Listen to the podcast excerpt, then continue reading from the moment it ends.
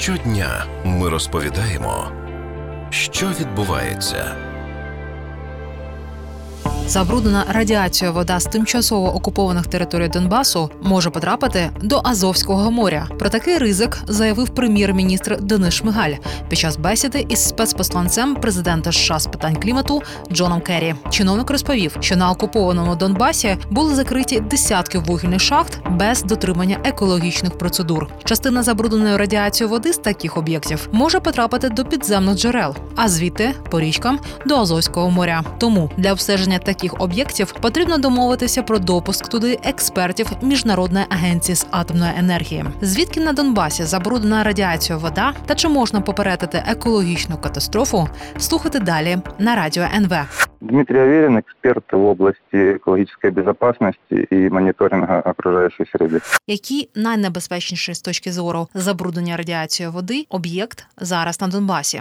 Це об'єкт, який знаходиться в місті Бунго. Там в тисяча дев'ятсот сімдесят дев'ятому году был проведен эксперимент, организован подземный ядерный взрыв мощностью ноль целых три десятых килотонны. Для того, чтобы определить, каким образом метан может покинуть шахтные выработки, с тех пор там образовалась капсула, которая содержит в себе радиоактивные вещества. Проблема в том, что с мая две тысячи восемнадцатого года эта шахта затапливается. Это было принято осознанное решение так называемых властей, так называемой ДНР. В мае две тысячи восемнадцатого года уровень затопления был приблизительно пять процентов. К концу две тысячи девятнадцатого года он вырос до семьдесят процентов. Сейчас последние данные, которые у меня есть в распоряжении, эта шахта затоплена более чем на семьдесят пять процентов, то есть практически полностью. Поэтому эта капсула радиоактивная находится уже ниже уровня вод, которая находится в шахте. Какое ее состояние, сказать сложно. В якому стані радіоактивна капсула була до початку війни на Донбасі? Последние исследования говорят, что она была в нормальном состоянии, она была герметична. Плюс ко всему этот объект, он называется объект Клеваш. Там была государственная охрана, работали насосные станции, которые откачивали воду. Эта капсула не представляла угрозы, поскольку она не имела контакта с водой. Які ще об'єкти викликають найбільше занепокоєння щодо можливого радіаційного забруднення?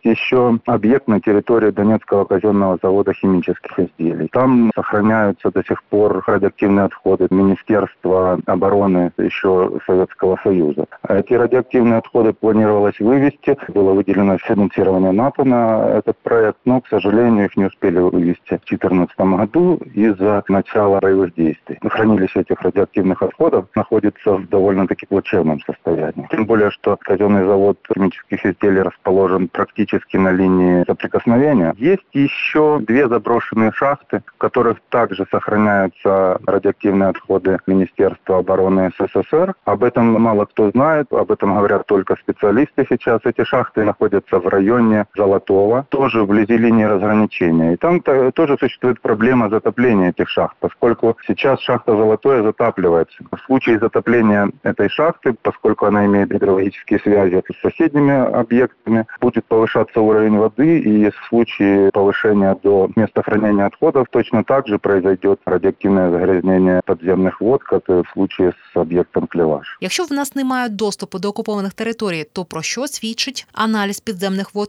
підконтрольних територій? Чи є вже там радіоактивні елементи? Сейчас очень интенсивно идет процесс затопления шахт на оккупированных территориях Донбасса. Это в первую очередь шахты в районе Горловки и шахты в районе Золотого, Алчевска. В любом случае это имеет огромное негативное влияние на окружающую среду. Как минимум это засоление почв, в том числе сельскохозяйственных почв. Это проседание земной поверхности, которое приводит к разрушению коммуникаций, которые находятся на поверхности, жилых зданий, промышленных сооружений, объектов критической инфраструктуры, в том числе газопроводов, водопроводов и загрязнению, естественно, подземных поверхностных вод. По данным, которые мы имеем сейчас, эти процессы находятся уже практически на окончательной стадии процесса затопления шахт. То есть уровень шахт уже поднимается приблизительно до двухсот метров от поверхности, что свидетельствует о том, что сейчас начинается процесс загрязнения подземных вод, которые подпитывают, естественно, поверхностные воды.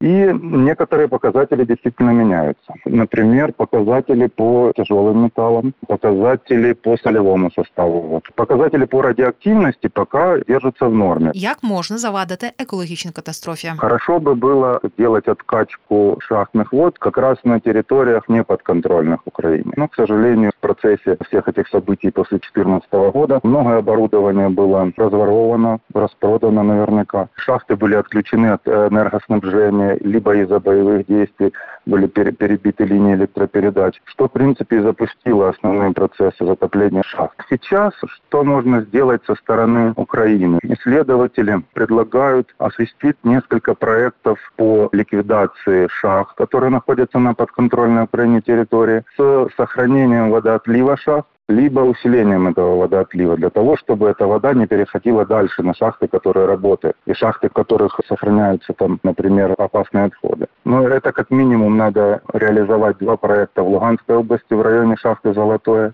і мінімум три проекти в Донецькій області в районі Торецька. Якщо ніякі з цих робіт не будуть проведені, то коли можемо очікувати радіоактивні речовини з окупованого Донбасу в Азовському морі? Я надіюсь, ніколи. Надіюсь, що і об'єкт Клеваш все-таки не розгерметизується. Но по закону Мура можна чекати це практично в будь-який момент.